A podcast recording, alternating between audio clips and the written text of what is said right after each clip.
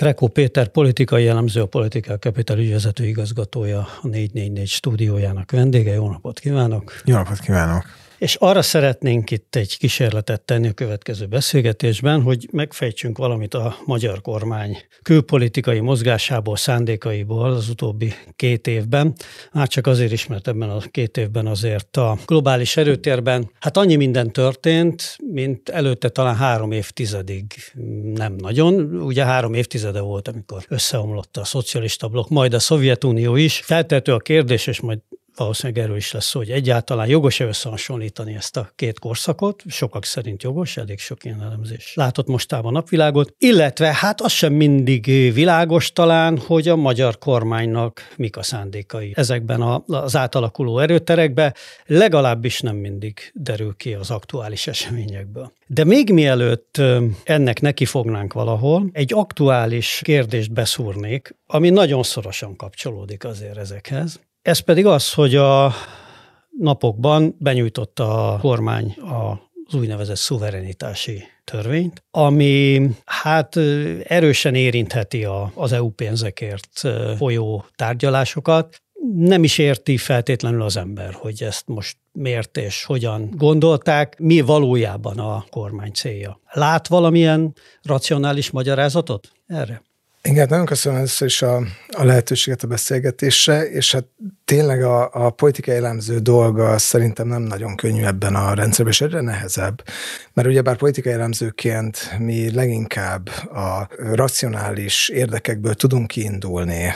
amikor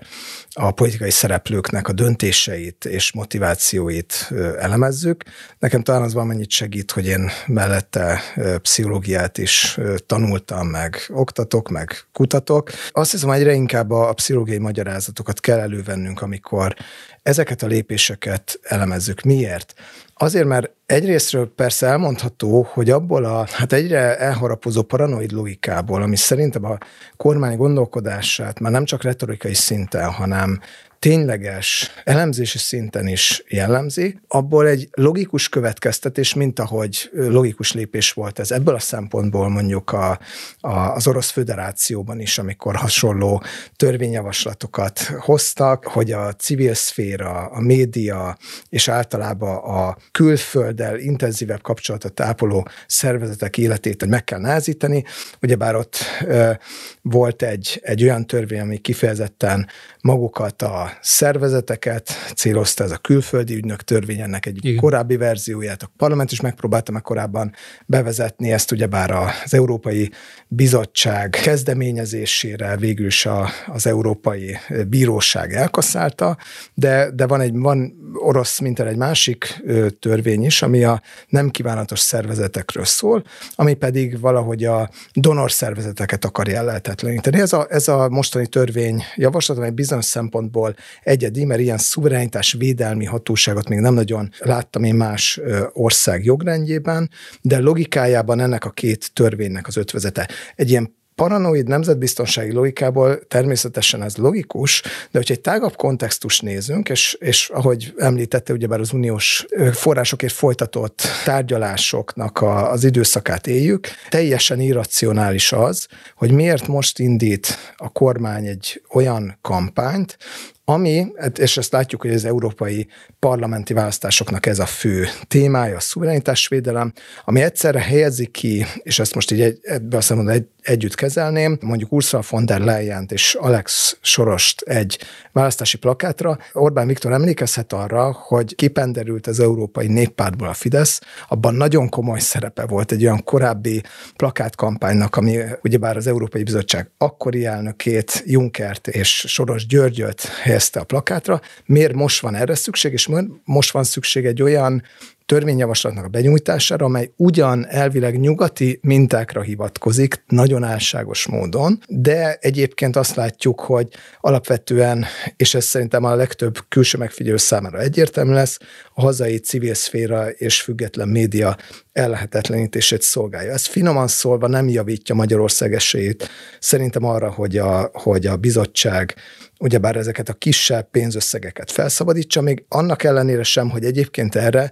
tényleges akarat lenne most az Európai Bizottság egy jelentős részében. Tehát szerintem ez egy önsorsontó politika, amelyet racionálisan nagyon nehéz megmagyarázni, és még azért annyit érdemes elmondani, hogy ezt, ezt én inkább talán rezsimvédelminek nevezném ezt a javaslatcsomagot. A, a Political Capital készített egy igazi szuverenitás védelmi javaslatcsomagot, mert szerintünk a, az eredendő cél az nem lenne ördög ördögtől való. Magyarországon azt látjuk, hogy az orosz-kínai befolyás azért hát erősen elharapózott. A nemzetbiztonság, a gazdaság, az energia és az információs politika terén, és erre ki is dolgoztunk egy 21 pontos javaslatcsomagot, amivel most nem fogom önt és hallgatókat se untatni, de hogy, hogy ennyit szerintem fontos rögzíteni, hogy igen, vannak olyan nyugati fellépések, amelyek például az orosz-kínai információs befolyást akarják visszaszorítani, gazdasági befolyást visszaszorítani, tehát ezek ellen mondjuk úgy lehetne fellépni, hogy a, a kormány nem,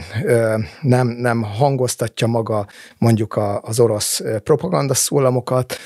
illetve a, a kormányzati média az nem működik hasonló logikával és hasonló üzenetek mentén, mint a, az orosz dezinformációs képezet, vagy ha az olyan befektetéseket, amelyek gazdasági függőséget okoznak az energiaszektorban, vagy éppen az infrastruktúrában, mondjuk a Budapest-Belgrád vasútvonal, ezeket a kormány felülvizsgálná, hát erre nem sok szándékot látunk. Hát nem, sőt, inkább azt látjuk, hogy rendszeresen csak a nyugat jelenik meg, mint a magyar szuverenitást fenyegető veszély. Valamiért a kínai és, a, és az orosz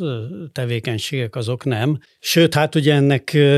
tulajdonképpen ilyen emblematikus pillanata volt, vagy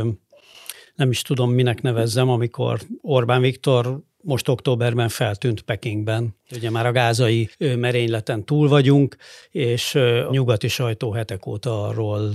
cikkez, nyugati diplomaták is erről beszélnek, hogy kezd összeállni egy nyugat ellenes blokk Kína és Oroszország vezetésével, és amikor Pekingben ugye az út és övezet konferencián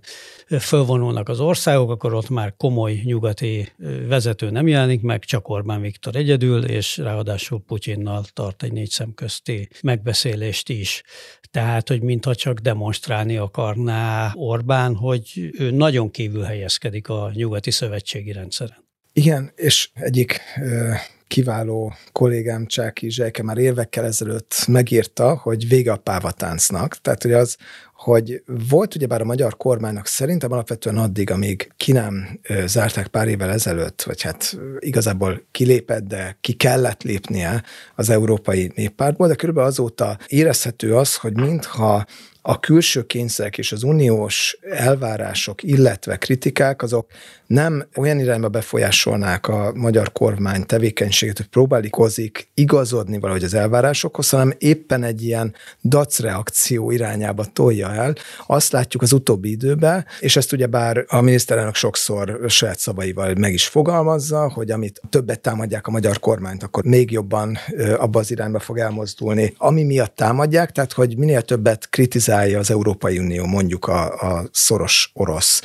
viszonyok miatt, annál látványosabbá válik az Ukrajna kritika, már most ugyebár a, ebben az úgynevezett nemzeti konzultációban 11 kérdésből négy Ukrajnával foglalkozik, nagyon egyértelműen egy ilyen ukrán ellenes pozíciót megfogalmazva, és annál inkább látványosan kiáll Oroszország mellett. Korábban nem ez volt. 2017-18 körül is még azt láthattuk, hogy a magyar kormány orosz barátsága sokkal visszafogottabb, sokkal szégyenlősebb volt. Ez már egy, egy nyílt kiállás, amit ugyebár utána Brüsszelben, interjúban is megerősített a, a miniszterelnök, amire egy, egy külön politikát építenek, egy olyan időszakban, amikor persze lehet arra várni, hogy Oroszország meg fogja nyerni a háborút, szerintem nem fogja megnyerni a háborút, de az, hogy az utóbbi egy évben milyen szinten szigetelődött el Magyarország az orosz barátsága miatt, a, nem csak az Európai Unióban, hanem NATO-ban is, tehát a két legfontosabb szövetségi rendszerben, szóval ez csak a hülye nem látja, ez teljesen egyértelmű, és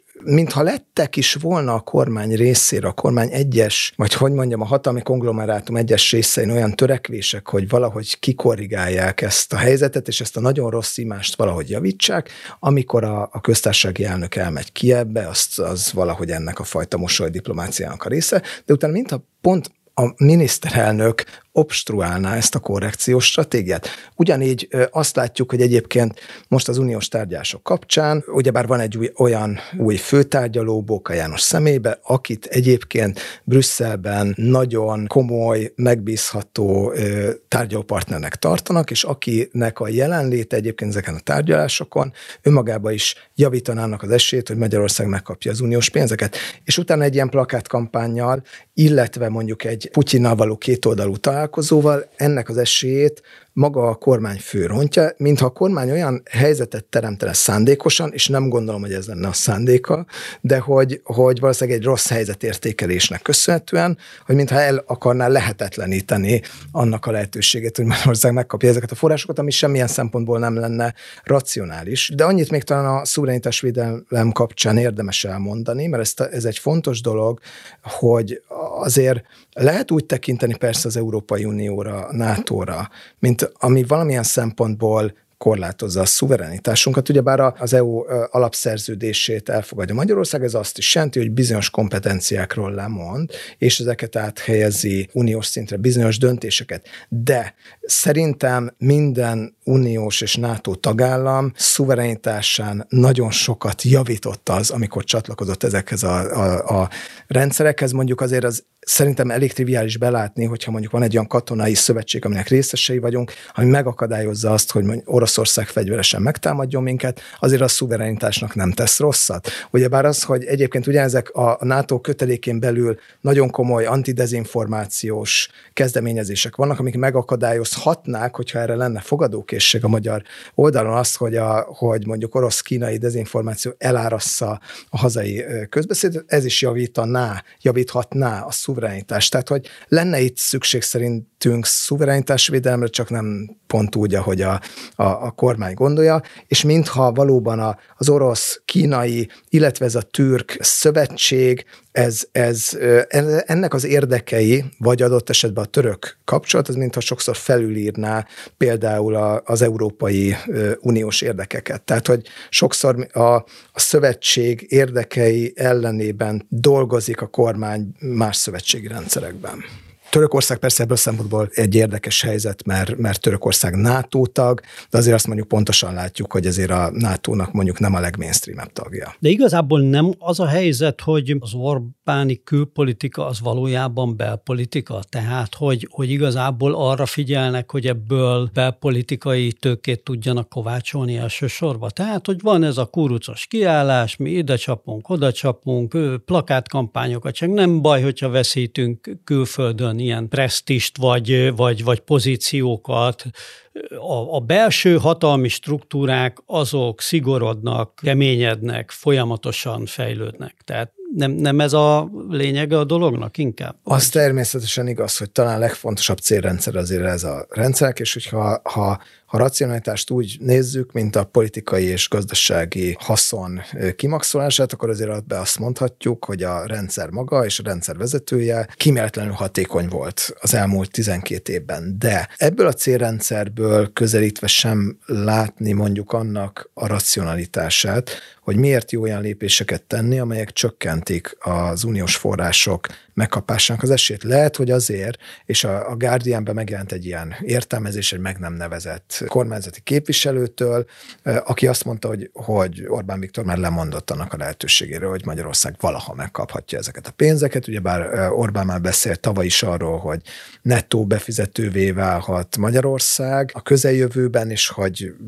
elképzelhető, hogy ezzel függ össze, de én azért úgy látom, hogy hogy egy olyan rendszer, ami egyre inkább elharapóznak a, azok a gazdasági döntések, amelyeknek következtében, hát azért a választók is megérzik azt, hogy nem a legjobb a, a megélhetési lehetőség, mondjuk amikor a legmagasabb az infláció Magyarországon, amikor a külpolitikai döntések rontják Magyarország esélyét arra, hogy mondjuk ebből a nehéz gazdasági helyzetből kilábaljon, például külső források mentén, akkor én ezzel azt gondolom, hogy, hogy már tényleg beszéltünk arról, hogy egyes döntések elszakad távolodnak a, a racionalitás világától, és tényleg ez a, ez a fajta kurucos mentalitás, ez a makacság, ez, a, ez az ostrom mentalitás, amiből bezárta magát a kormány, ez mintha önálló ö, életre ö, kelne, és önmagába szervezni a,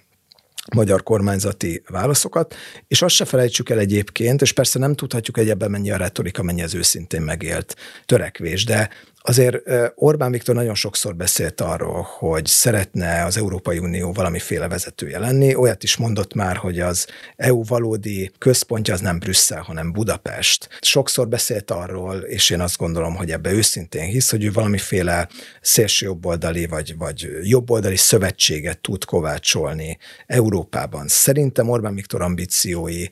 messze túlmutatnak Magyarországon, és az igaz, hogy a rendszer, amit kiépített, az, az az őt hatalomba tartja, és még a mostani sokkok, meg korábbi sokkok, például a Covid, stb., de ezekről majd beszélhetünk, sem nagyon tudják megingatni a hatalmát, de ezzel együtt azok az ambíciói, hogy ő meghatározó szereplő legyen az euróatlanti rendszerben, azok egyre távolabb kerülnek, és mindig van egy vágyteljesítő gondolkodás. Most a legújabb fejezet ebben a, a vágyteljesítő gondolkodásban az, hogy arra számít Orbán Viktor, és része ennek a, a egyes része ennek az elvárásainak egyébként beigazolódhatnak, hogy az európai politika meg fog változni, és a következő EP választással jobboldali pártok hatalmasat tarolnak. De hát 2019-ben is ebben reménykedett, meg Szóval, hogy voltak mindig ilyen remények azért. Ez teljesen igaz, ez teljesen igaz, és általában nem, nem váltak valóra, az se vált valóra, hogy a lengyel kormány hatalomban marad, az se, hogy Spanyolországban jobb oldal átveszi a vezetés, de a következő EP választás, erről még beszéltünk esetleg különösen kicsit, én azt hiszem, hogy ott az előjelzések alapján tényleg azt láthatjuk majd, hogy a, hogy a néppártól jobbra álló pártok megerősödhetnek, és ez elben javíthatja Orbán esélyét, hogy, hogy az európai mainstreamhez visszataláljon, illetve abba is reménykedik, és hát a jelenlegi előrejelzések egyébként ezt valószínűsítik, hogy Donald Trump lehet ismét az Amerikai Egyesült Államok elnöke, és, és ennek alapján, hogyha megváltozik Brüsszel, ha megváltozik Washington, egy új logikájú euróatlanti tengelyben, ő már nem biztos, hogy a periférián lesz, hanem talán valahogy közelebb a, a hatalmi döntésekhez. Hát akkor ennyiből mégsem teljesen irracionális. Igen, ez a pontja, ha ezek az elvárások teljesülnek, akkor mondhatjuk, hogy nem teljesen irracionális, de egyrésztről pontosan, ahogy, ahogy említette is, a nagyon sok ilyen vágyteljesítő gondolkodás volt az elmúlt egy évtizedben, és, és hát összességében azért a miniszterelnök jóslatai, a, a, politika alakulására vonatkozóan több esetben nem jöttek be, mint amilyen mint ahányszor bejöttek, gondoljunk, ebbe talán kiemelkedően fontos az orosz-ukrán konfliktus, ahol a magyar kormány ebben nem volt egyedül, tegyük hozzá, nem számított arra, hogy Oroszország le fogja rohanni Ukrajnát, de amikor már ez megtörtént, akkor arra számított, hogy ez egy, ez egy blitzkrieg lesz, egy nagyon gyors háború, amiben Kievet megroppantják, és, és Oroszország győzni fog, ez nem nagyon történt meg, mint ahogy az se történt meg, hogy az euróatlanti szövetségi rendszer az szétesne, hanem sokkal inkább erősebbre fűzte a kapcsolatait. Tehát, hogy lehet azt várni, hogy a, hogy, hogy a jobboldali pártok megerősítése majd valami új logikát hoz Brüsszelbe, de szerintem nem fog teljesen új logikát hozni Brüsszelbe, és érdemes belegondolni abba, hogy, hogy felforgatja fenekestül például a, az olasz kormány az Európai Uniót, amely ugyebár elvileg ideológiailag nagyon közel van a kormányhoz, és tényleg közel van a magyar kormányhoz, de hát egyáltalán nem ezt látjuk. Georgia Meloni sok vonatkozásban azért, azért az európai mainstreamet próbálja képviselni, otthon egy kicsit mást. De hogy, hogy ez, ez az egyik dolog. Másik dolog, hogy biztos-e az, hogyha Orbán Viktor nagyon túljátsza azt a szerepét, hogy ő az európai jobboldal vezetője, akkor kívánatos partner lesz bárki számára számára. Ki akarja a leghangosabb, a legbalhésabb tagot a saját pártcsaládjának keretein belül tudni, tehát hogy ezt szerintem ronthatja is az esélyét, és ami az amerikai politikát illeti, persze lehet mondani, hogy egy, hogy egy Trump elnökség az, az valószínűleg javítaná a bilaterális viszonyrendszer, de azért például emlékezünk arra is, hogy Donald Trump elnöksége alatt kapta az első komoly fegyvereket egyébként az Egyesült Államoktól Ukrajna. Tehát, hogy kell-e azt várnunk mondjuk egy, egy, egy amerikai elnökválasztástól, hogy 180 for, fokos fordulatot ír majd le az amerikai külpolitika, kell-e azt várni egy EP választástól, hogy ez, hogy 180 fokos fordulatot ír majd le az európai politika? Szerintem nem. Ezek az intézmények egész egyszerűen nem így működnek, ezeknek van tehetetlenségi ereje, és hogy, hogy szerintem itt is van azért egy helyes, lehetséges felismerésen alapuló, de inkább, inkább szerintem téves kalkulus. De persze lássuk meg jövőre, az EP választásokon, meg utána majd a, az amerikai elnök választáson. Igen, én ahogy olvasom a nyugati sajtóban az elemzéseket, ugye egyrészt ez egy nagyon gyakori megállapítás, hogy teljesen, főleg a lengyel választások óta Orbán teljesen elszigetelődik, és egyre magányosabb. Másrészt viszont építkezik. Ugye a politikon nemrég jelent meg egy viszonylag részletes elemzés arról, hogy Brüsszelben ő megpróbálja az európai kultúrharc egy ilyen központi figurájaként pozícionálni magát. Tehát most akkor, akkor elszigetelődött, vagy alkalomra vár, tehát hogy, hogy ebben azért eléggé megosztotta. Ugye azt látjuk a belpolitikában, hogy ő azért hajlamos ilyen nagyon kitartóan, akár többször neki menni fejjel a falnak, elsőre lepattan, másodikra lepattan, harmadikra átmegy. Szóval lehet, hogy ő ezekből az élményekből táplálkozva ezt, ezt nagyobb, nagyobb szinten, vagy európai szinten is megpróbálja. Nem jött be 2019-ben se, nem jött be. A V4, hát meg V4-ről nem is beszéltünk, mert ez a lengyelek kapcsán érdekes, de egyébként érdekes abban az összefüggésben is, amit említett, hogy mennyire fogadják el Orbánt vezetőnek, hiszen a V4-ben is volt egy ilyen, egy ilyen probléma talán, hogy ő nagyon megpróbálta a V4 vezetőjeként pozícionálni magát, ami nyilván nem tetszett sem a cseheknek, se a lengyeleknek, és még a Kaczynszkijek alatt is, hát látszott, hogy leválnak azért erről a V4-es történetről, mert nem feltétlenül tetszett az mindenkinek, hogy ezt Orbán megpróbálja saját maga alá. Na, most itt nagyon sok mindent összezagyváltam egy kérdésszerűségbe. Mind, mindegyik érdekes, meg fontos kérdés, meg nagyon, nagyon jó és tényleg összetett kérdések, de ugye a, a végén kezdeném a V4-nél. Tényleg érdemes visszanézni egyébként mondjuk ilyen 2000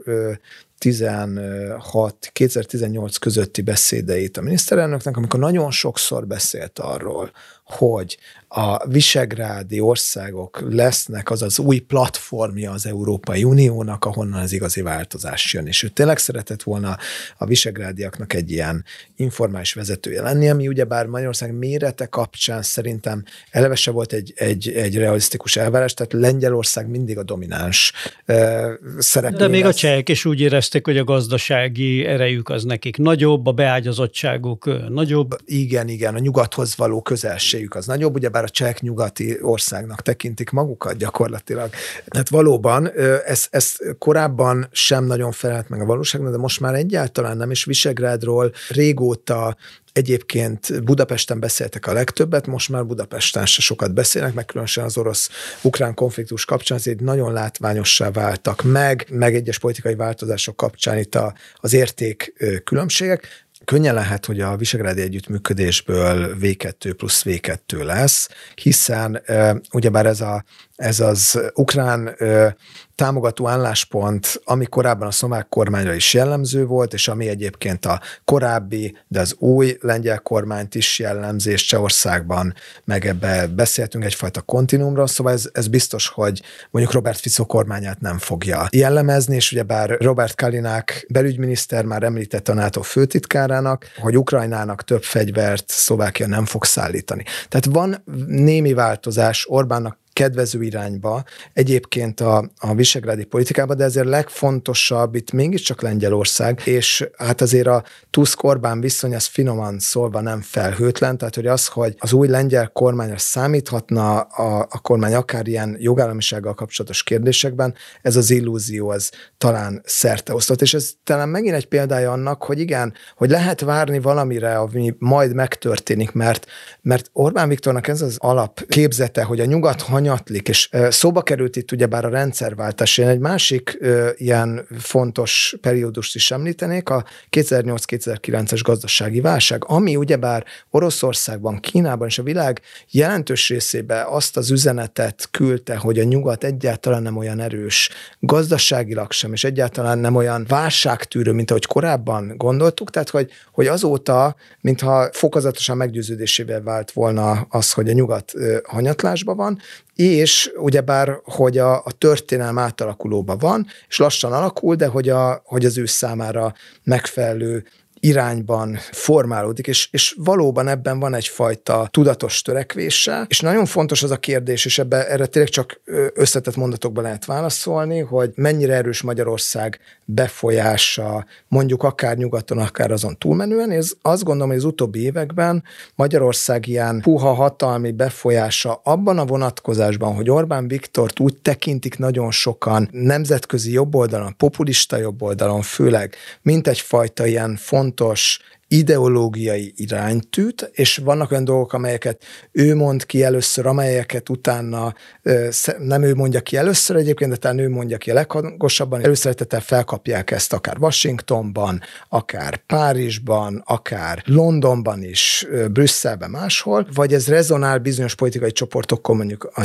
csoportokkal a Nyugat-Balkánon, tehát van egyfajta ideológiai befolyása, de ez politikai apró pénzre egyre kevésbé tudja szerintem váltani csinálni. És hogy mennyire nem tudja, az, ar- arra megint csak példa a lengyel választások esete, ahol sajtóhírek szerint, több irányú sajtóhírek szerint magyar kampánytanácsadók segítették a jogi és igazságosság kampányát. Például az az ötlet, ami Magyarországon is megvalósult, hogy legyen ugyanazon a napon egy referendum gender kérdésekben, mint ahogy a választás napja. Ez ugyebár Magyarországon is megtörtént, Lengyelországban is megtörtént. Ez, ez állítólag magyar kampánytanácsadók sugallata volt, nem igazán jött be Lengyelországba. Az egész kampány kicsit kudarcot vallott, amit a kormányoldal vitt. Szlovéniában is azt láttuk korábban, Észak-Macedóniában is azt láttuk korábban, hogy támogatgat politikai erőket, médiát, politikai irányzatokat a magyar kormány, de ezek, ezek nem jelentik a siker garanciáit. Nyugat-Európában pedig főleg azt látjuk szerintem, hogy mint egyfajta ilyen sámán, mint egy ilyen spirituális vezető, fontos szerepet játszik Orbán Viktor, és szeretnek sokszor rá hivatkozni, igen, mondjuk az osztrák néppárt képviselői, Marine Le Pen, Donald Trump és, és sokan mások, de hogy a tényleges befolyása a hatalmi döntésekre, vagy Georgia Meloni is, de amikor tényleges döntésekről van szó, akkor egyre inkább azt látjuk, hogy Magyarország ellenében születnek meg ezek a döntések, és ez mennyire, tehát hogy ez nem csak az én interpretációm, hadd idézem itt Orbán Viktor saját magát, aki ugyebár úgy fogalmazott az utóbbi egy évben valamikor, hogy Magyarország és Vatikán a két állam a nyugati szövetségi rendszeren belül, amely békét akar, és mindenki más háborúpárti. Tehát, hogy ez, ez a deklaráció az önmagában is azt jelenti, hogy, hogy Magyarország egy különutas politikát képvisel, és egyre inkább ezzel házal egyébként a miniszterelnök, tehát a kormány képviselői maguk nagyon nyíltan beszélnek arról, hogy, hogy a befolyásuk a döntéshozatalra csökken, és Gulyás Gergely is azt említette egyébként a legutóbbi ö, tusványosi egyik beszélgetésen, hogy a Fidesznek a befolyása az európai konzervatívok és reformerek körében, vagy Fidesz megítélése is nagyon kettős, tehát hogy vannak sokan, akik egyébként nem szeretnék, hogy, hogy ehhez a csoporthoz csatlakozzon a Fidesz. A Fidesz most ugyebár az Európai Parlamentben egyik pártcsaládnak sem tagja, ez azt jelenti, hogy sokkal kevesebb bizottságban vannak benne, ez azt jelenti, hogy raportőri szerepet alig kapnak, ez azt jelenti, hogy, hogy alig szólalhatnak fel, mind az Európai Parlamentben, de mind a bizottságokban, ahol nagyon érdemi munka zajlik egyébként. Tehát a politikai befolyásuk az jelentősen csökkent. Lehet ezt ilyen látszat intézkedésekkel megpróbálni optikailag ellensúlyozni, mint egy MCC iroda nyitása Brüsszelben. Én azért annak a cikknek, ami engem is megszólaltatod, és alapvetően egy jó cikknek tartom, de azt a felütését, hogy Orbán Viktor vált az Európai Unió mördokjává, egy kicsit azért túlzónak érzem, mert én azt hiszem, hogy azért a... a, a... Mördoknak kevesebb pénze. Igen, lehet, lehet. Tehát, hogy, hogy igen, mert nagyobb a befolyásolsz a, a, a miniszterelnöknek, de hogy, hogy, hogy azért a, nincs szerintem a európai közvéleményre olyan hatása Orbán Viktornak, mint ahogy szeretni, de hogy az a percepció, az az észlelés a, a magyar kormányoldalon, hogy van, az egészen biztos, meg kell nézni mondjuk a századvégnek a rendszeresen publikált nemzetközi közvéleménykutatásait, aminek mind az az üzenete, hogy az európai démosz egyetért azzal, amit Orbán Viktor mond, csak ugyebár az európai elitekkel van vitája. Tehát ez szerintem tényleges megélés a, a Fidesz meg a kormányon belül, hogy amit Orbán Viktor mond, az európaiak azt tartják igazságnak, csak van egy ilyen liberális politika és média elit, amivel neki küzdenie kell. Lehet, hogy itt a, az eddig elhangzott állítások után egy kicsit meglepő ez a fölvetés, de most ilyen irányú ilyen irányú megszólalások is voltak Magyarországon, igaz, hogy nem a kormány részéről, hanem, hanem más szereplők részéről, illetve egy, egy elemzésben is olvastam. Tulajdonképpen az egyetlen nem mondom, hogy tényállítás, de, de sejtetés az, az Török Gábor részéről hangzott el, és ennek nyomán megpendítették azt, hogy esetleg mégiscsak lehetséges valamiféle nyugatos reorientáció, ki se tudom mondani, nyugatos reorientáció a magyar külpolitikában, amit hát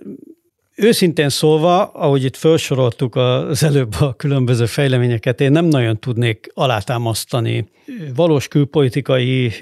mozdulatokkal, de de hát mégis egy érdekes felvetés, hogy lehetségesnek tűnik ilyen, hogy ugye itt mindig az a, az a mondás, hogy, hogy Orbán egy nagyon pragmatikus politikus, adott esetben nagyon gyorsan megváltoztatja az álláspontját. Ugye lásd, 2008-ban még határozottan orosz ellenes politikát vitt, 2009-ben ebből már 2010-re semmi nem maradt belőle, ma meg már lassan előzzük az oroszokat, oroszságban. Tehát, hogy egy nagyon pragmatikus politikus, aki, hogyha majd látja, hogy itt nem nagyon mennek a keleti vonalak, vagy nem nagyon sikeres ezen a, ezen a vonalon, akkor majd szépen visszarántja ezt a, ezt a kormányt. Ez egy nagyon érdekes felvetés, és én nagyon szeretnék ebbe hinni, de, de sajnos már, már nem nagyon tudok. Én azt gondolom, hogy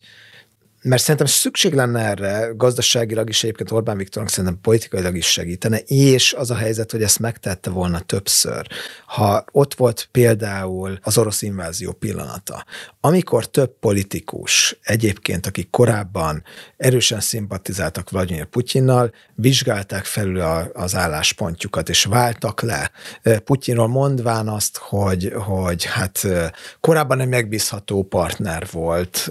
most már viszont viszont, nem az, és erre nekünk is reagálni kell. Egy, egy válságidőszakban nagyon könnyű szerintem politikai irányt váltani, mert akkor könnyű ezt indokolni, akkor azt lehet mondani, ez az ország érdeke, most a NATO kötelékeibe kell tartoznunk. Új helyzet van kövessük a, a lengyeleket. Most simán mondhatta volna, én, nekem az az előfeltételezésem, hogy akkor is meg tudta volna nyerni a választást, de nyilván ez egy, ez egy történelmietlen felvetés, ezt nem tudjuk ellenőrizni, és Annyit persze elmondhatunk, hogy ez a béke retorika, amelyet alkalmazott a magyar kormány, ez egyébként kiemelten sikeresnek bizonyult a választásokon, de ugyebár, hogyha békeretorikáról beszélünk, akkor mondjuk békeretorikának az egyetlen békeretorika lett volna használata, amit a kormány használt, vagy lett volna más is. Szerintem lett volna más is, és mondjuk amikor a Vilniusban hallottam az olasz külügyminisztert a békéről beszélni, akkor ő azt mondta, hogy Olaszország a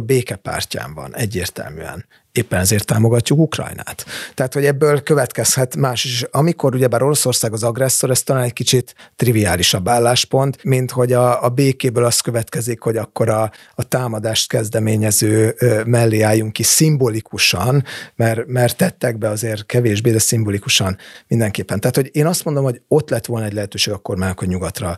forduljon, ugyebár tavaly az invázió kezdetekor. A választások után szintén lett volna egy lehetősége, hatalmas fel, választói legitimitás, új ö, helyzet, gazdasági problémák. Ugyebár ebben a, a helyzetben szintén, főleg a ciklus elején azért egy kis irányváltást bőven elviselt volna a Fideszes tábor, és egy kis lemorzsolás, főleg a ciklus elején, az egyáltalán nem problémás. És mivel ugyebár a költségvetési tárgyalások is ezt indokolták volna, nagyon racionális lett volna, hogy akkor meglépje. Akkor se lépte meg. Az a helyzet, helyzet, hogy vannak olyan illiberális rendszerek, ezek hát még olyanok is, amelyek a magyarnál jóval szigorúbbak, keményebbek és elnyomóbbak, ahol időről időre vannak ilyen nyugatos fordulatok. Például emlékeztetünk arra, amikor Lukasenka elnök még korábban egy közvetítőként lépett fel, ugyebár Ukrajna-Oroszország között, és, és ezt olyan jól csinálta, hogy átmenetileg akkor bizonyos szankciókat Belarusszal szembe felfüggesztettek a nyugati országok. Mondjuk Erdogán elnöknek is vannak nyugatosabb, meg kevésbé nyugat tudatos időszakai, de általában az általános trend is az szerintem, hogy azért az illiberális vonalvezetés, ami általában a rendszernek a, a bezárkózását jelenti, az nehezen összeegyezthető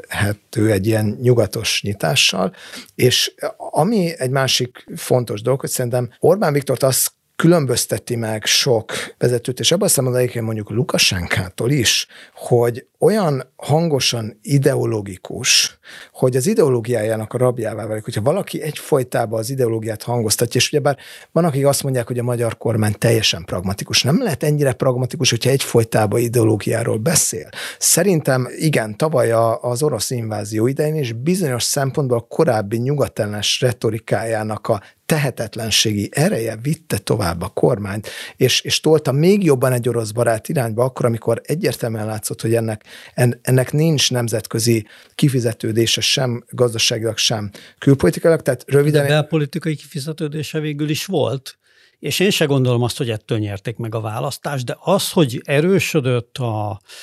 a Fidesz minden fronton, és sikerült a magyar közvéleményt úgy átfordítani a orosz ügyben, ami szerintem példátlan itt azért a rendszerváltás óta Európában, Kelet-Európában, az ténykérdés. Ez igaz, és egyébként az a helyzet, hogy ezt szokták mondani kormány oldalon is. Amikor ilyen kormányzati emberek magyarázzák a magyar külpolitikát külföldön, akkor azt szokták mondani, hogy ez az egész orosz barátság az igazából az csak retorika a választóknak. Ez kell, de nézzük meg, hogy Magyarország megszavazta a szankciókat, a NATO hűséges tagja, stb. stb. De, hogyha viszont ez az észlelés kormány oldalon, akkor meg főleg miért várjuk a nyugatbarát fordulatot? Tehát, hogyha ők úgy érzik, szerintem ez nem igaz egyébként, de hogy a magyar, magyar közvéleményt már annyira ráhangolták erre a, a nyugatellenes vonalra, hogy ebből nem lenne kiút, akkor ez még egy érv az ellen, hogy ilyen nyugatbarát fordulatot itt végrehajtson a kormány, és én egy esetben tartom ezt inkább elképzelhetőnek. Akkor, hogyha, tehát például az, a, az Egyesült Államokkal kapcsolatban pontosan látjuk, hogy amikor olyan elnöke van az Egyesült Államoknak, aki rossz viszonyt ápol Orbán Viktorra, akkor amelyik a főellenség, amikor olyan elnöke van, aki jó viszonyt ápol a kormányfővel, akkor hatalmas barát. Tehát, hogy a Amerika irányában mondjuk megváltozhat a viszony, hogyha Trump lesz az elnök. Hogyha esetleg tényleg egy jelentősebb változás következik be az európai politikába, és mondjuk egy olyan új bizottsági elnök lesz, aki nem Ursula von der Leyen, hanem valaki, akinek a, a hatalomra segítésében akár valahogy Orbán Viktor is, is szerepet vállal, és, meg, és valamiféle konszenzusra tud jutni az európai intézményrendszerrel, mondjuk, és megkapja mondjuk a pénzek egy részét, akkor lehet, hogy átmenetileg a Brüsszel kritika is enyhül. De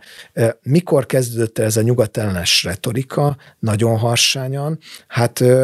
2011-12 körül, amikor igazából jöttek kritikák eh, nyugatról, de egyébként Magyarország megkapott minden pénzt, minden politikai támogatást, és az Európai Néppártnak nagyon szerves tagja volt. Az Európai Néppárt pedig egy, egy, egy politikai védőhálót is mond Magyarország köré. Tehát röviden én azért azt mondom, hogy itt van egy irány, amelyet a kormány választott, én nem nagyon látom azt, ami itt a visszafordulásra késztethetné. Kormányt egész egyszerűen azért, mert már annyi jel volt arra, hogy erre lenne szükség, és ez nem ebbe az irányba, nem nyugat irányába tolt el inkább a kormányt, hanem, hanem még inkább keletre. Az a nagy kérdés még, hogy ebben a játékban el lehet-e nagyon rugni a lasztit. Mert azért ez egyre gyakoribb tapasztalat, hogy most már nyugaton is megfogalmazzák politikusok, és itthon is megfogalmazzák aggódó gazdasági szereplők például, hogy hát a Magyarország nagyon abba az irányba tart, hogy teljesen kisodrodjon az EU-ból vagy a NATO-ból, vagy mindkettőből, akkor annak mekkora kockázatai vannak, ezt sokan fölvetették, tehát hogy most már ezek a fölvetések egyre gyakoribbak. Lehetséges annyira kisodródni ebbe a politikába, hogy nem tudja megfogni Orbán a kanyarban az országot, és tényleg lesodródunk erről a pályáról végleg? ami azért elég irracionálisnak tűnik bizonyos szempontból, és most tehát so, hosszan lehetne elemezni, hogy valójában ezekkel a keleti próbálkozások milyen gazdasági hasznot hoztak az országnak, ez tényleg egyszerű matematika, semmi nullát. Tehát, hogy még azok a nagy projektek, említette a, a Budapest-Belgrád vasutat, aminek egyébként se látszik túl sok értelme, de hát ráadásul nem is készül, Paks, Paks 2 áll, igen, pontosan. és ezek tényleg csak a nagy projektek, de hogyha azt nézzük, hogy a keleti nyitás nagy költséggel és nagy hangon beharangozott politikája milyen, milyen kereskedelmi sikereket hozott, hát nagyjából két karton bort, meg egy karton cseresnyibe főtet el tudtunk adni valahová. Igazából nem nagyon látszik, hogy, hogy nekünk a kereskedelmi forgalmunk úgy élénkült van. Nyilván a kínai import az mindig növekedett, de hát az növekszik másutt is, és abból nem lesz magyar siker. Tehát, hogy itt a gazdasági hasznok nem nagyon látszik, mert azért ami pénzt keresünk, azt nyugatról keressük igazából. Nem. Tehát én remélem, hogy nem lehet annyira kisodródni, hogy ez, ez az ország szövetségi rendszerében, a tagságban változást hozzon, és én azért abban is reménykedem, hogy itt azért tényleg a jól felfogott önérdek is bekerül a kalkulusba, nevezetesen az, hogy ugyebár amikor most Orbán Viktor a türk tanácshoz megy, vagy Oroszország, vagy Kínába, akkor ő mindig EU és NATO tagként van jelen, és úgy, úgy is fogadják. Ugyebár Magyarországnak ezt a, az előnyét, akár ezekben az autoriter rendszereknek a szemében azonnal elveszteni, hogyha ez nem lenne továbbiakban így. Tehát, hogy, hogy minden racionális érv ezek ellen halad, de kicsiben egyébként megindult Magyarország perifériára szorulása. Amikor egyes szektorális területeken azt látjuk, hogy a, a Hugzit megvalósul, például Erasmus vagy Horizon pályázatokra nem pályázhatnak a modellváltó egyetemeknek, a diákjai, illetve a kutatói, és most ezt ne minősítsük ezt a döntést, mert, mert szerintem ez nem egy egyértelműen megítélhető jó döntés az EU részéről sem, de hogy csak rögzítsük ezt a tényt, akkor azért azt láthatjuk, hogy Magyarország távolabb kerül az EU-tól. Amikor nem kapjuk meg az uniós pénzeket, és ennek nagyon látható hatása van a gazdaság működésére, akkor azt látjuk, amik ugyebár Magyarországnak, hogyha betartaná az EU politikai normáit, meg jogi normáit, akkor járná csinálnak, akkor megint csak azt látjuk, hogy van olyan terület, ahol az integrációs kötelékek gyengülnek. Közben azt látjuk, hogy egyébként pszichológiailag is van egy távolodás az Európai Uniótól. Igen, Áltathatjuk magunkat azokkal az elemzésekkel, meg kutatásokkal, amik továbbra is azt mutatják, hogy 70-80 százaléka támogatja az uniós tagságot a magyaroknak, és ez valóban így van. Ez a, ez a kemény hugszétnak a támogatottsága, hogy Magyarország lépjen ki az Európai Unióból, ez nem magas, de például a fiatalok körében elég drasztikusan visszaesett most az utóbbi időben az unió megítélése, lehet, hogy éppen az oktatási viták miatt is, és azért azt látjuk, hogy a Fidesz szavazó táborában sikerült Brüsszelből egy tényleg főellenséget gyártani, amely ugyebár a, a terroristákat finanszírozza, amely a háborút finanszírozza, amely át akarja műtetni a, a, a gyerekeket. És ez, ez, ez sok szempontból sikeres volt. A NATO-val szemben, amelyel szemben soha korábban nem voltak ilyen nyílt támadások. Ez, ezt ebben a, az invázió kezdete hozta el a, a változást, és ez mennyire ironikus, ugyebár, mert tényleg a, a, az invázió volt az, amikor teljesen egyértelművé kellett volna válni mindenki számára, hogy a NATO tagság a legjobb biztosítéka a békének, de, de azt látjuk, hogy elindult egy NATO ellenes retorika, és ez megint csak lecsapódik a közvéleménybe. Tehát, hogy, hogy sajnálatos módon, amikor ugyebár arról beszélnek, egyre nyíltabban NATO vezetők, meg NATO tagországok tagjai, hogy Magyarországot nem tekintik kellően lojális tagjának a NATO-nak, és sokszor bizonytalanok azzal kapcsolatban, hogy milyen információkat osszanak meg, akkor itt azért egy, egy hatalmas bizalmatlanságról beszéltünk. Tehát pszichológiai szempontból szerintem ez a távolodás, ez, ez a perifériára szorulás, ez, ez elkezdődött, és mintha egyre inkább ezt a pozíciót erősíteni a kormány külpolitikája, és itt, itt egy gondolat erejéig csak annyit hadd mondjak, hogy egyébként látszólag van abba a, a stratégiában logika, mert ezt mondja a kormány, hogy egy blokkosodás időszaka van, amikor Oroszország, Kína, meg hát ugyebár azok a javarészt azok a politikai szereplők, akik, akik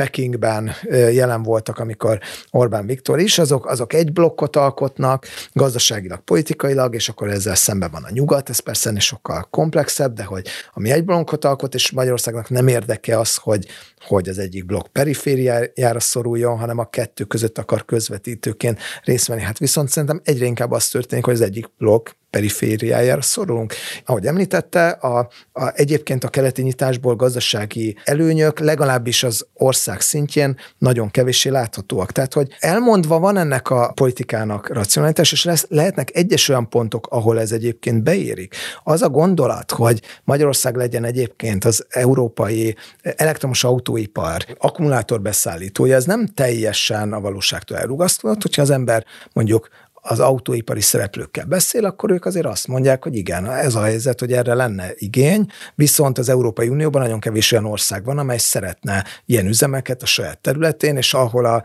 környezetvédelem az fontosabb tényező, ott nem is nagyon lehet ilyet építeni. Tehát, hogy lehet, hogy egyes vonatkozásokban ez a, ez a híd szerep, ez, ez beérhet, vagy lehet, hogy Magyarország szerepe a török áramlat kapcsán nő, mint, mint mondjuk a, az orosz, vagy a részben orosz gáz kelet-európai elosztója, tehát ilyen rész eredményei lehetnek, de összességében véve azért megnézzük Magyarország gazdasági állapotát most, és összehasonlítjuk akár az 5-10 évvel ezelőttivel, azért, azért elég drámai a változás, és nehéz ezt másnak tulajdonítani, mint ennek a különutas, kelet felé kalandorkodó politikának. Hát viszont a választókig azért ez még nem érkezett meg, ez, a, ez az érzés, hogy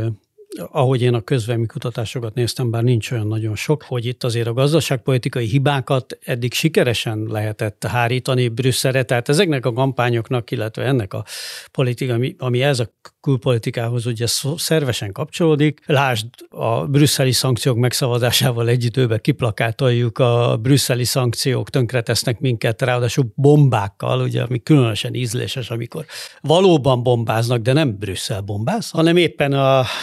az általunk hát szegről végről megvédeni próbált Putyin. Szóval, hogy ezek a, ezek a kampányok, illetve ez a, ez a politizálás, ez, ez elég hatékonyan működik, úgy tűnik. Tehát, hogy a, a belpolitikai irányban ez teljesen megingathatatlannak tűnik ez a, ez a rendszer.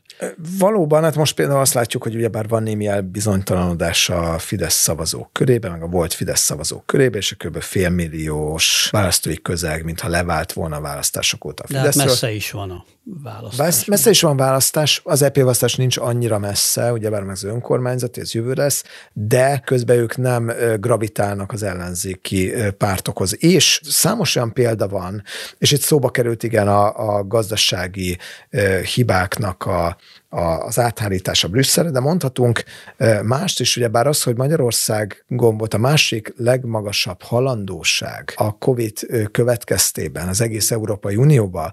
Bulgária után, és ennek nem volt látható eredménye egyébként a Fidesz támogatottságára, ami egyedülálló, mert hogy a világban szinte minden ott azt látjuk, hogy ahol olyan kormányok voltak hatalmon, amelyek nem tudták ezt a helyzetet jól kezelni, vagy ahol magasabb volt a, a, a halandóság, és akkor most ne keressünk mi felelősöket, de ott általában a választók ezt a kormányra hárították, és megbüntették a hatalomba levőket, részben miatt került ki Trump a hatalomból, részben miatt került ki Bolsonaro a hatalomból. Magyarországon meg se ingott a Fidesz támogatottsága, és valóban azt látjuk, hogy ez a, ez a kommunikációs gépezet ez elképesztően hatékonyan működik. Ugyebár Szergei Gurievnek és Daniel Treismannak van egy kiváló, már magyarul is megjelent könyve. A spin, szoktam idézni. Igen, a spin diktátorok. Én azt gondolom, hogy ez a fogalom, amit ők bevezetnek, az információs autokrácia, ez tökéletesen illeszkedik Magyarországra. Természetesen vannak administratív fellépések is, mondjuk,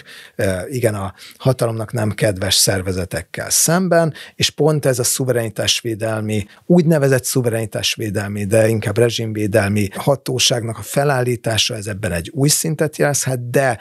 alapvetően Magyarországon olyan hatékonyan működik a, a központilag irányított kommunikációs gépezet, hogy nincs nagyon szüksége kormánynak arra, hogy az elnyomás erősebb eszközeihez folyamodjon. Az, hogy belpolitikai sikeres a kormány, az, az, az soha egy pillanatig szerintem nem volt szinte kétség az elmúlt 12 évben. A nagy kérdés az, hogy ezen az egy lábon tud egy rendszer hosszabb távon állni, vagy a korábbi két láb, ami még a, a rendszer állt, az egyik a gazdaságpolitika, amiben egy ideig szinte nagyon sikeres volt. E, a, a harmadik nem annyira pedig, sikeres, mint amilyennek föltüntette, de igen, és De ahhoz kellett a, a rengeteg uniós forrás, a harmadik pedig a külpolitika, amiben szintén szerintem Orbán Viktor sokáig nagyon jól csinálta ezt a kelet és nyugat között balanszírozó politikának a, a sikeresítét, de, de hogy ezek mintha így ezeket, ezt a két lábat, mintha egyre inkább kirúgná maga alól egyébként pontosan Orbán Viktor, és hogy ez a kérdés, hogy lehet-e ezen az egy lábon hosszabb távon egyensúlyozni, az a helyzet, hogy azok általában nem nyugati típusú rendszerek, ahol csak és kizárólag a belpolitikai legitimitása az, ami újra termelhető, ugyebár hogyha ezekben a fundamentumokban nincs valamiféle siker, akkor mindig egyre is egyre nagyobbat kell ahhoz hazudni, hogy úgy tűnjön, hogy ez a, ez a rendszer ez ez, sikeres, és még bár gondolatilag nem ide tartozik, de itt, itt szúrnék be egy dolgot, hogy ne mindig csak azt mondjam, hogy rosszul látja a kormány folyamatokat. Vannak olyan dolgok, amiben egyébként a magyar kormány álláspontja most talán az európai mainstreamhez közelebb kerül. A migráció kérdése egyértelműen ilyen. Ami egyébként az európai parlamenti kampányokban az egyik legfontosabb slágertéma Olaszországban, Ausztriában, Spanyolországban, mindenhol, és most a közel-keleti válság következtében, amikor azért sokan arról beszélnek, hogy megnőhet a terrorfenyegetettség is, egyébként így Európában, amikor azért azt látjuk, hogy a muszlim és a zsidó közösségek közti konfliktusok azért nagyon élesek lesznek sokszor, ez sok vonatkozásban tovább erősítheti egyébként azokat a már most is sok ilyen erős populista jobboldali pártokat, amelyek hagyományosan ezzel kampányolnak. Orbán Viktornak az a, az az elvárás, hogy előbb-utóbb az orosz-ukrán konfliktus lekerül a napirendről, és akkor olyan témákban, mint például a migráció, viszont ő, ő már sokkal inkább egy meghatározó hangnak számít majd, mint most, és, és ebbe egyébként megint lehet, lehet részigassága. Volt még egy nagyon ellentmondásos pillanata, már nagyon sok ellentmondásos pillanatot lehet látni a magyar külpolitikában, de egy, egy tényleg feltűnően,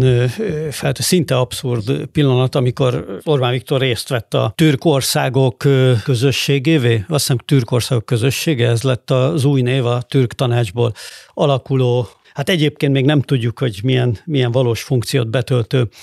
csoportosulás ülésén. Hát gyakorlatilag nem tudom, az, az is nagy kérdés, hogy őt mennyire lehet ugye egy nyugati típusú demokratikus vezetőnek nevezni, de hát a többi ott jelenlévő vezető azért inkább a spin és a sokkal kevésbé spin hagyományos diktátornak számít. Tehát már ez is egy elég, elég furcsa dolog, és mostanában, mintha többet is látnánk őt, mit tudom én, Tokajevvel, mint, mint nyugati vezetőkkel, hiszen itt voltak augusztus 20-án is, Szóval nagy, nagy a barátkozás ebbe az irányba, és ő épp akkor vesz részt egy ilyen türk tanácskozáson, amikor a gázai merénylet kapcsán azért hát ez az országcsoport, ez hogy mondjam finoman, nem az izraeli álláspontot támogatja, miközben a magyar kormány pedig azon a nagyon szűk listán van rajta, amelyik a legradikálisabb izrael párti álláspontot támogatta az ENSZ-be. Ez 13 ország volt, hogyha jól emlékszem, 12, nem, nem, nem tudom, hogy pontosan, de egy körülbelül egy tucatnyi ország volt az, amelyik a, a legradikálisabb izraeli álláspontot támogatta ebben a kérdésben, és Hát ez azért elég, elég távol. Nem nagyon kérték számon rajta nyilván a, a, a türk országok ez, de hát mégis egy furcsa ellentmondás. Lehet ezeket, vagy nem tudom, tehát, tehát van ezeknek jelentősége, vagy az égvilágon semmi? Talán azért van ezeknek kisebb jelentősége, mert összességében azért Magyarország egyszerűen, a, és ez, ez független a kormánypolitikát, ez, a Magyar, ez Magyarország méretétől, meg nemzetközi jelentőségét től függő dolog, nem olyan szereplő, amely alapvetően tudja befolyásolni ezeket a konfliktusokat. És ugye bár Magyarország abban a szempontból van még különleges helyzetben, hogy, hogy itt a, mint ahogy a kelet-európai országok többségében, itt egyébként nincsen jelentős, nagy létszámú muszlim bevándorló kisebbség. Tehát, hogy ebből a szempontból egy nagyobb mozgástere is van retorikailag ebben a, a kérdésben. Én azért azt gondolom, hogy a türk tanács tagjai nagyon örülnek annak, és de láthatóan néha némi értetlenséggel is veszik azt, hogy egy EU és NATO tag, egyszer egy EU és NATO tag, mert NATO tag van. Másik, és Törökországot, de hogy miért vesz részt ezeken az üléseken, mert ez alapvetően tényleg inkább a, a régi vágású diktátoroknak a, a, a gyűlése, és vallásilag sem feltétlenül a keresztény világhoz húz, tehát hogy ebből fakadóan mondjuk az, hogy a konfliktusban elég hangosan, mintha inkább a palesztin fél támogatója lenne. Meg kell nézni azokat, hogy miket mondott Erdogan elnök, ugyebár aki gyakorlatilag szinte szabadságharcosoknak nevezte a, a hát Erdogan egyre radikálisabb. Igen, egy, ö, igen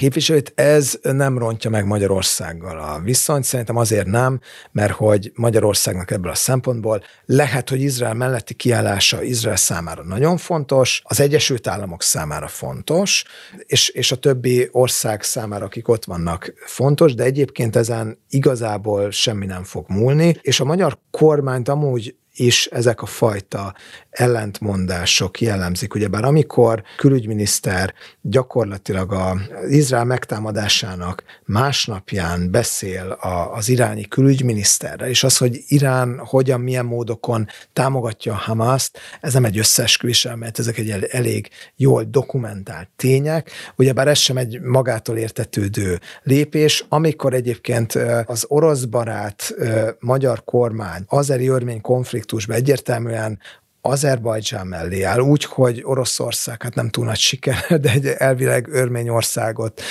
védeni, meg, meg ugyebár hegyi Karabakban is a örmény felett védeni, ezek sem maguktól értető lépések. Tehát, hogy van ebben a, a fajta külpolitikában egy nagy adag rugalmasság, egy ilyen tranzakcionalista logika, és ebből a szempontból egy ilyen esetlegesség, ami miatt Magyarország ezt szerintem tényleg megteheti, az az, hogy kisország, és az, hogy, hogy ezek ezekben az egy-egy kérdésben mi az álláspontja, az egyébként a viszonyrendszerét kevésbé változtatja meg a, a nagyobb hatalmakkal, akikkel próbál, akiknek a koordinátorrendszerébe próbál mozogni, tehát mondjuk különösen nem Törökországgal, Iránnal, de egyébként itt is,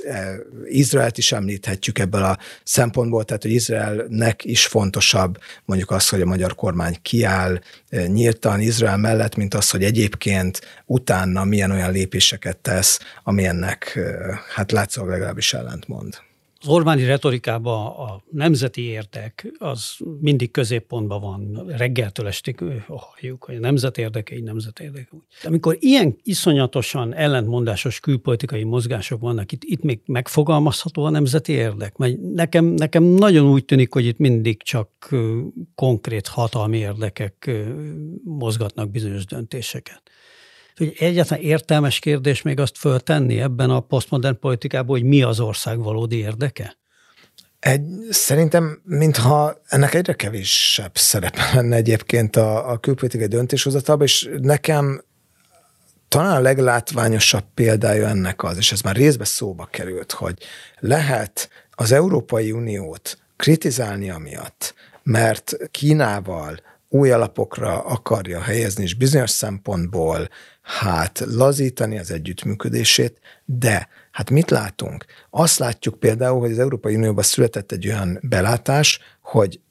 Kína rengeteget exportál Európába, de ugyebár közben nem nyitja ki a piacait az európai cégek számára. Lehet szorosabbá fűzni Kínával a gazdasági viszonyokat, de ennek leginkább egy haszonélvezője lesz, Kína. Hát ugye meg a 2017-ben volt végül is az Alstom ügy, ami a német gazdaságban okozott egy ilyen nagy sokkot, amikor rájöttek, hogy hát hoppá, itt tulajdonképpen a saját ellopott technológiánkat exportálják nekünk vissza, és ez nem lesz így jó. És ugye a németek voltak azok, akik mindig igazából a pillanatnyi érdeküket nézve bizniszelni akartak még mindig Kínával, de egy, de egy ideje ott is rájöttek arra, hogy ez hosszú távon nekik, nekik katasztrofális. Egészen pontosan, egészen pontosan, és ugyebár ezt hozzátehetjük azt is, hogy természetesen amikor a, a német gazdaság úgy dönt, hogy javarészt leválik az orosz gázról, úgyhogy előtte északi áramlat egy-kettő épült, akkor emögött sem csak és kizárólag értékeket kell nézni, és egyfajta új humanista belátást a német politikában, hanem egyszerű reálpolitikát, annak a, meg, meg egy reál gazdasági felfogást, annak a felfogását, hogyha Oroszország nem megbízható partner az energiaszállításba, akkor más források után kell nézni. És hogy én ezért azt mondom, hogy, hogy a kormány ezeket próbálja úgy beállítani, mintha ezek ideológikus döntések lennek, de hát ezek nagyon racionális gazdasági döntések, és jól magyarázhatóak a gazdasági önérdekel, amelyet elvileg a kormány is képvisel, akárhogy is, de gazdaságilag, kereskedelmileg Magyarország az Európai Unió tagja. Magyarországnak is érdeke lenne az, hogy, hogy az Európai Uniót komolyabban vegye, mint gazdasági partnert Kína. És mégis, mintha minden erejükkel azon, a, azon lennének, hogy ezt a fajta kritikai vonalat az európai politikában gyengítsék, puhítsák, fellazítsák, és ezt nehéz nem úgy tekinteni, mint Kína érdekeinek a nagyon nyílt, egyértelmű támogatását. Kína, amikor globalizációról beszél, akkor bár alapvetően egyoldalú tranzakcióba szeret gondolkodni, szeretne nagy piacot ahhoz, hogy eladja a saját termékeit, de ennek egyébként a, a nyugati világban sokkal kevesebb a, a haszonélvező, és hogyha ezt belátják olyan országok, mint Németország, hogyha ezt belátják olyan országok egyébként, mint Ausztrália, például, aki, amelyeknek nagyon szoros gazdasági kapcsolata volt Kínával, akkor kérdés az, hogy ezt Magyarország miért nem látja be, és nagyon nagy kérdés az, hogy egyébként ez hol képviseli a magyar gazdasági érdeket, viszont korrekciót nem nagyon látunk erre. Úgyhogy szerintem ez a, ez a nemzeti érdekes sajnos egy ilyen nagyon körbeforgó érvelésé vált, ahol a nemzet nemzeti érdeket a kormány definiálja, és minden, amit a kormány csinál, az automatikusan nemzeti érdekként kerül meghatározásra, de, de az a helyzet, hogy ha, ha megpróbáljuk ezt konkrét gazdasági, politikai, geopolitikai érdekekhez kötni, akkor ez a kapcsolat ez sokszor hát elég lazának tűnik. Köszönöm szépen. Én köszönöm a lehetőséget.